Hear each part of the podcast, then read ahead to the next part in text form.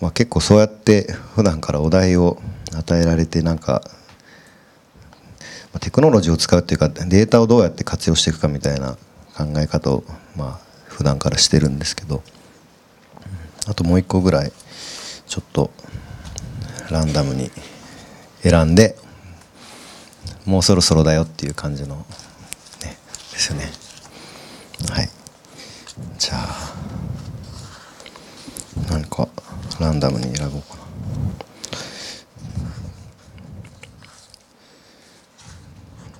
そうですね結構 IAMAS の学生はどうやったらライゾマに入れますかとかそういうのが多いんですけど多分普通になんかやりたいことが明明確だったら結構入れると思います。そうですね、あと今一番興味のあることは僕はまあその機械学習とかその辺だったんですけど機械学習系とか人工知能とかそういうのをに興味がある人ってまあどれぐらいいますか？赤赤が興味ある人で。今はそういうのは特に、まあ、今回多分ね美大の人が多いのでそういうのを使って作品を作っているとか、まあ、これからその辺で何かやってみたいと思ってるっていう人でもいいんですけどは赤で特にそういうのは自分の今制作とかにあんま関係ないって人は白でお願いします。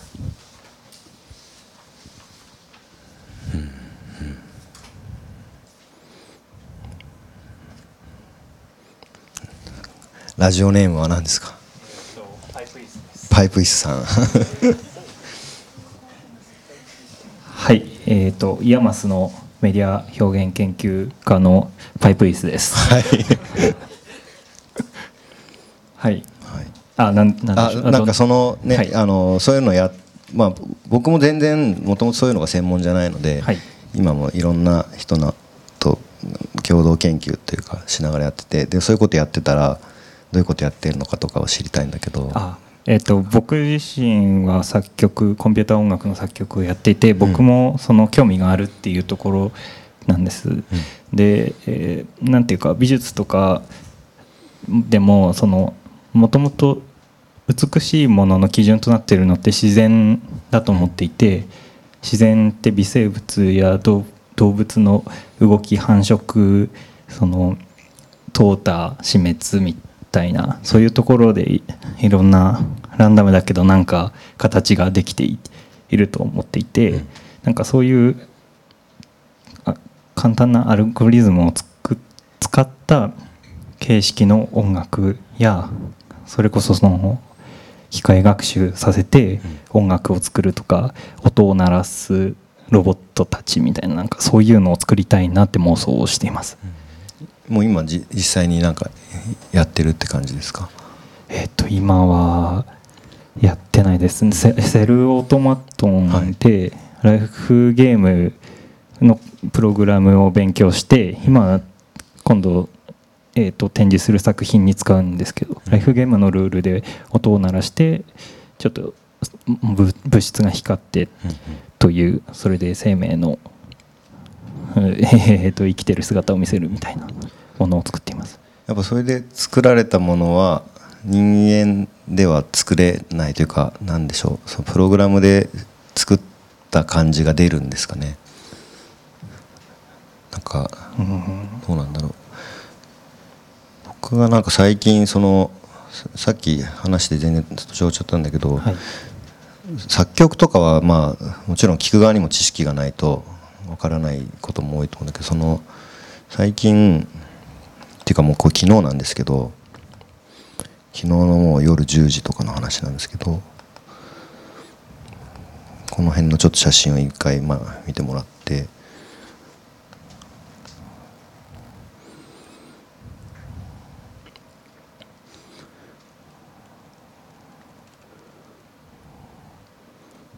これがじゃあ1で2がちょっと待って何も整理しないまあこれでいいかこれ2ですけどまあこれちょっと並べようかもちろんあの衣装とかライティングは違うんですけどこの2枚の違いが他に何があると思いますかちょっとざっくりした質問になっちゃいますこの2つはこの2枚の写真はあの明らかに違うことがあるんですけどちょっと難しいかな、まあ、ちょっと答えちゃうと左はロボットが撮った写真なんですね。ロボットがその筋電のセンサー今このほっぺたについてるのはその表情筋が動いてるかどうかみたいな検出するためにつけてるやつででロボットがある条件を満たして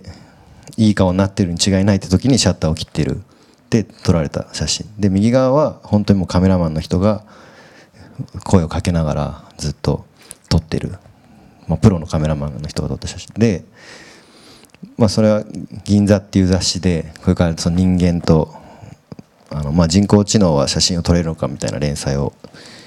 やるんですけど。で、まあ、意外と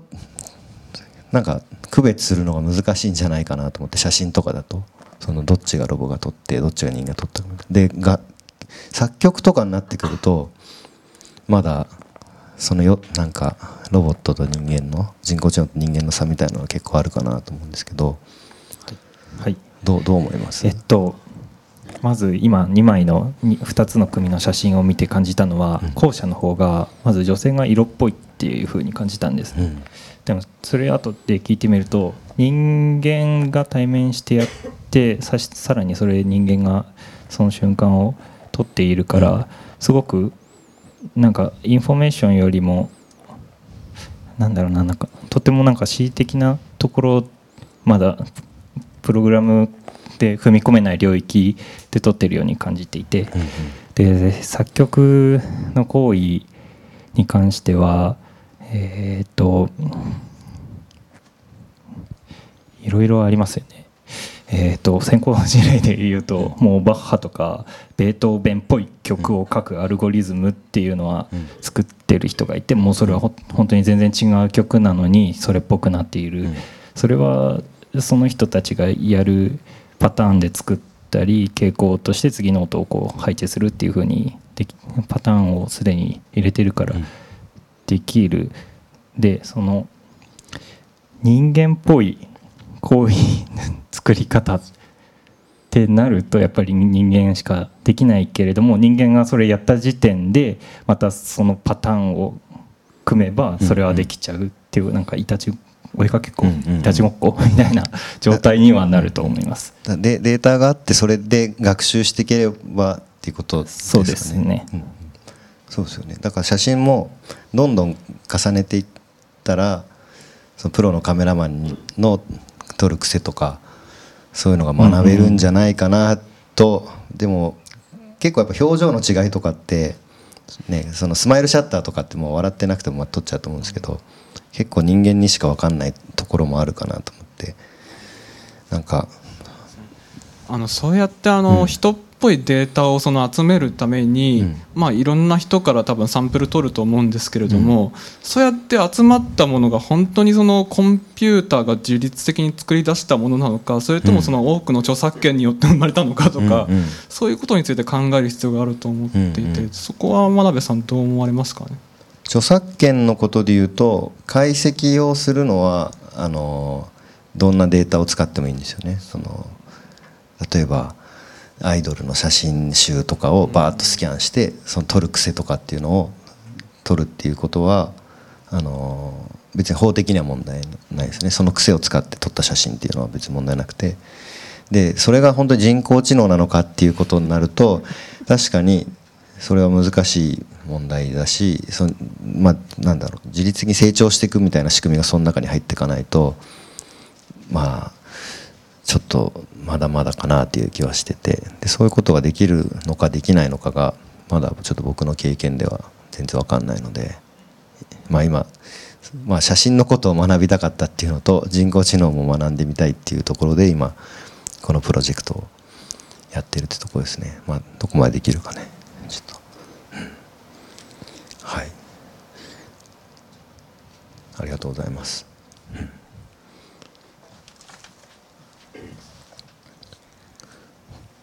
て話もつきませんけれどもお時間が 迫ってまいりましたので、入ってよろしいでしょうか？はい。はい。ちょっと真鍋さんじゃあ真ん中の方に。ありがとうございました。ちょっとここで皆さんからの感想やご質問をいただきたいなと思うんですけれども手を挙げていただけますでしょうか？これ赤白使った方がいいんですかね？大丈夫ですか？はい。ではあのご質問のある方手を挙げていただけますか？せっかくの機会ですのではい結構シャイな方が多いんですかね。ね。えまあランダムで一枚じゃあ、はい。ラジオネーム選びましょうか。はいお願いします。トイボックスさん。トイボックスさん。あ一番前に座っていらっしゃいました。感想でもご質問でも大丈夫です。お名前からお願いします。えー名古屋芸術大学デザイン学部メディアデザインコースの高橋智也です。よろしくお願いします。えっと最近関わっていることでその情報技術とちょっと離れるかもしれないんですけど地域の復興だったりっていうプロジェクトに関わっていることが多くてでまあ、ある意味その人間がどこに密集するかとかもアルゴリズムで作れると思うんですけどなんか逆に集まるところじゃなくてその仮想地域にが復興するにあたってなんか情報技術でどうにかできないのかなっていうのを僕はちょっと今思ってるんですけど何か意見があれば。うん、でも今の例で言うとそういう事例を集めてっていうことになると思うんですけど、まあ、なんかそのベンチャー企業をもう自動生成するみたいなこととかやられてるのとなんか近いかなと思うんですけどスタートアップのサービスとかねなんかそのインフラとか他のサービスから派生するものが多いのでもうなんかプログラムが勝手にベンチャー企業を作るみたいなことがなんかやってたりするみたいですけど。そうですね、ぼまあ、僕もそ、まあ、ちょっと今のは今のは多分そういうデータの話の流れから考えるっていうことでもう一個はそれはかなり僕も地方の地方というかあのいろんな都市都市で、まあ、それこそプロジェクションをするとかっていうのでお客さん集めてイベントやってっていうのとかやりますけどなんかねイベントで人集めるのは結構できるんですけどそれをなんか継続的にその街をどうするかみたいなのはすごく難しいですよね。なんかそれは僕の専門分野ではないので難しいとしか言えないんですけど、ね、イベントとかよくややってますけどね、うん、なんかいいアイディアが他にある人がいるような気もしますけど。これはというアイデアをお持ちの方いらっしゃいますか？いらっしゃる方赤を。ちょっとアイデア難しいなという方は白を上げてください。大きく白が上がりましたね今難しいですよね。なかなか難しいことですね。でもイベントをたくさん開催して人が集まると活性化していってというところもあるんじゃないかなと思うんですけどね。なんか道後温泉でやってるやつとかはもう1年間通じてややっているのでなんか単発のイベントに比べるとすごくいいかなという気がしましたけどね。うん。はい。さあその他ご質問がありますか？ご質問ある方赤をお願いします。あ上がりましたね。ではお名前からください。あ IAMAS の山本孝明です。えっとえっと産業革命とか情報革命とかあと写真機の開発とかえっとパソコンのができたとか。で今後それにあたる何かって来ると思いますか？でもそれ僕は割とその cognitive computing みたいなことだったりかなと思いますけどね。そのあの今まで機械学習のを応用してそのディープラーニングっていうことだったりとか結構まあそれは本当そういう人工知能とかそういったものの先にあることで自律的にどんどん学習していくみたいなシステムとかまあ特に IBM がやってるようなことなのかなと思いますけどまあ、あの辺はやっぱりそのコンピューターのというか計算機の構造そのものを考え直すみたいなことまでやってるので、うんうん、あるとしたらその辺かなっていう気はしますけどね。うん。えっとその何かまあえっとサジェスションするような機構ってことですよね。つまりは。データがあって機械が処理して何か出力を出すっていうそう機構になるんです。だからまあ正解がすごいわ。まあこれはもうあの全然自分の考えなんで正解かどうかは全然わかんないですけどその、まあ、ルールが明確なものだったりとかっていうのは結構、まあ、コンピューターができるようになったじゃないですか。でこれからそうじゃないさっき言った音楽とかももともとはそうだったと思うんですけどで今料理をやったりしてますよねその IBM のそういう cognitive computing のなんか研究とかで。でその絵絵画だったりとかで僕はなんか写真ぐらいだったらこういう写真家の人に怒られると思いながら提案してましたけど写真だったらできるようになるんじゃないのかなとかでだんだんそれがじゃあ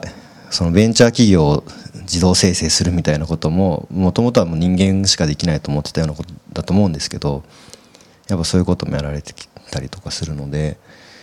なんかそれがどんどんどんどんあの発展していくと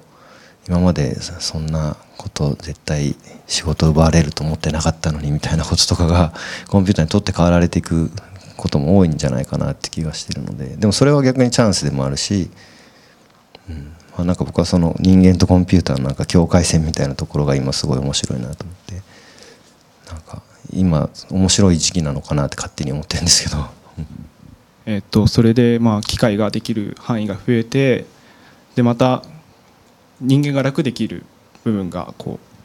うちょっと増えるんじゃないですか。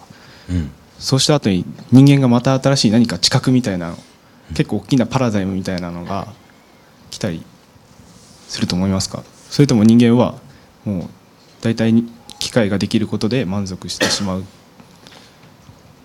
ということはないですかね。どうどうなんですかね。なんかねその辺が自分でも全然感覚ではわからないのでだまあさっき見せたプロジェクトとかも本当に仕事になってないっていうかあの自分で知りたくてやってるみたいなとこなんですけど、まあ、ほそれこそ IAMAS にいた頃にやってた感覚に近くて、まあ、ビジネスにはもう全然載ってないけどやって。で今それを知るためにプロジェクトをいろんなところで作ってやってるっていう感じですね。なんでこ答えとかわかんないけどまあいろいろなんか試してみたいなと思ってやってるって感じですね。はいありがとうございます、真鍋さんのお話伺ってるともう未来は無限大と言いますかどんどん真鍋さんの中からは新しい発想出てくるじゃないですか。どういうところから生まれてくるんですか？でもね写真のやつはねやっぱ一番最初は僕ポートレートを撮られる機会が増えてすごい嫌なんですよ写真撮られるのが。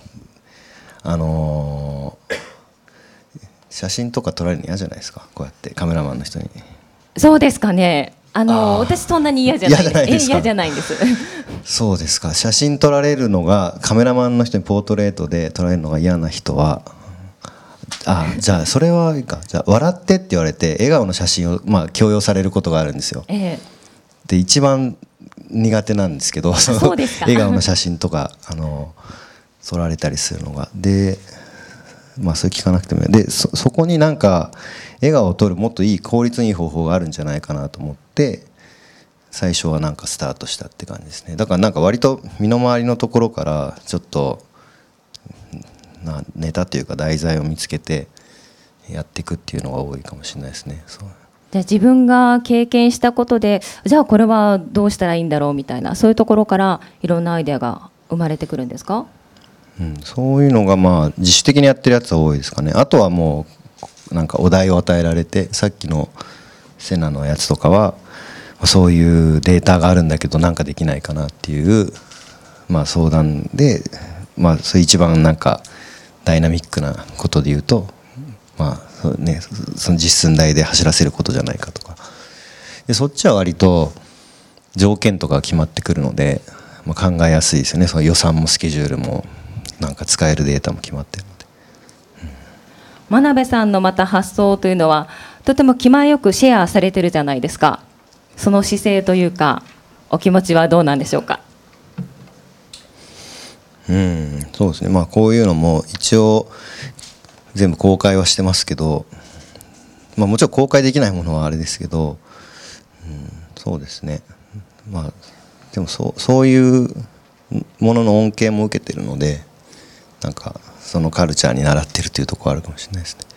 どんどん使ってくれみたいな。うん。まあ一緒に考えようとか作ろうっていう感じなんですかね。なんかね。真鍋さんはよく今日もそうですけれども学生さんと関わることも多いですよね。 IAMAS に来られたりとか。で、うん、あの今日の学生さんももちろんなんですけど若い方と触れ合って将来例えば10年後はどんな未来になってると思いますか？どんな未来になってるんですかねうん。でも10歳ぐらいだとそんなに変わんないですけど中学生とかと話してるとなんかもう最近ん？中学生？中1とか中2の子とかでもなんかねそのまあロボット作りたいんですけどとかプログラムで何かやりたいんですけどって言った時にもうそういう環境があるのはすごいいいことだなと思いますけどね、まあ、ただで手に入って、まあ、パソコンはちょっとただじゃないですけど結構なんかそういう環境を簡単に手に入れられるようになったのでいい時代だなと思いますしそういう人たちがこれから何作っていくかっていうのは、まあ、興味があるんですけどでも一方で、まあ、なんか音楽をずっとやってたから音楽のその先に行くためにプログラム使いたいみたいなのをなんか結構僕の感じだと分かるんですけどもずっとプログラムやってた人が音楽をやるとかっていうその、ね、順番が逆になったりとかした時にバックグラウンドがもともとなかったりするのが結構後々大変なんじゃないかなっていうのも なんかありますけどね。ここに今日参加してくださってる学生の皆さんは真鍋さんに憧れて真鍋さんのように世界に羽ばたきたいと思っていると思うんですけど そ,、えー、その皆さんにちょっと一言アドバイスをいただけますか難しいですねいやアドバイスとかでもねできる感じでもないんですけどって思ってたらでも多分もう一番若い子ともう20個ぐらい違うんですよねきっとね。でもやっぱやりたいことを見つけるのがとにかく一番なんかいいまあ難しいけど僕は本当30ぐらい33か4ぐらいまでもう会社に泊まって家もないみたいな適当な生活してたんですけどでもまあやりたいことが結構決まってやってたのでまあそれはモチベーションをずっとキープできるかなっていう感じですね。でそれが見つけられるといろいろ人生は楽しくなるかなって気がしますけど。はい、はい、ありがとうございます。以上をもちまして未来授業真鍋大斗さんの講義を終了させていただきます。真鍋大斗さんでした。皆様今一度大きな拍手をお送りくださいませ。ありがとうございます。ありがとうございました。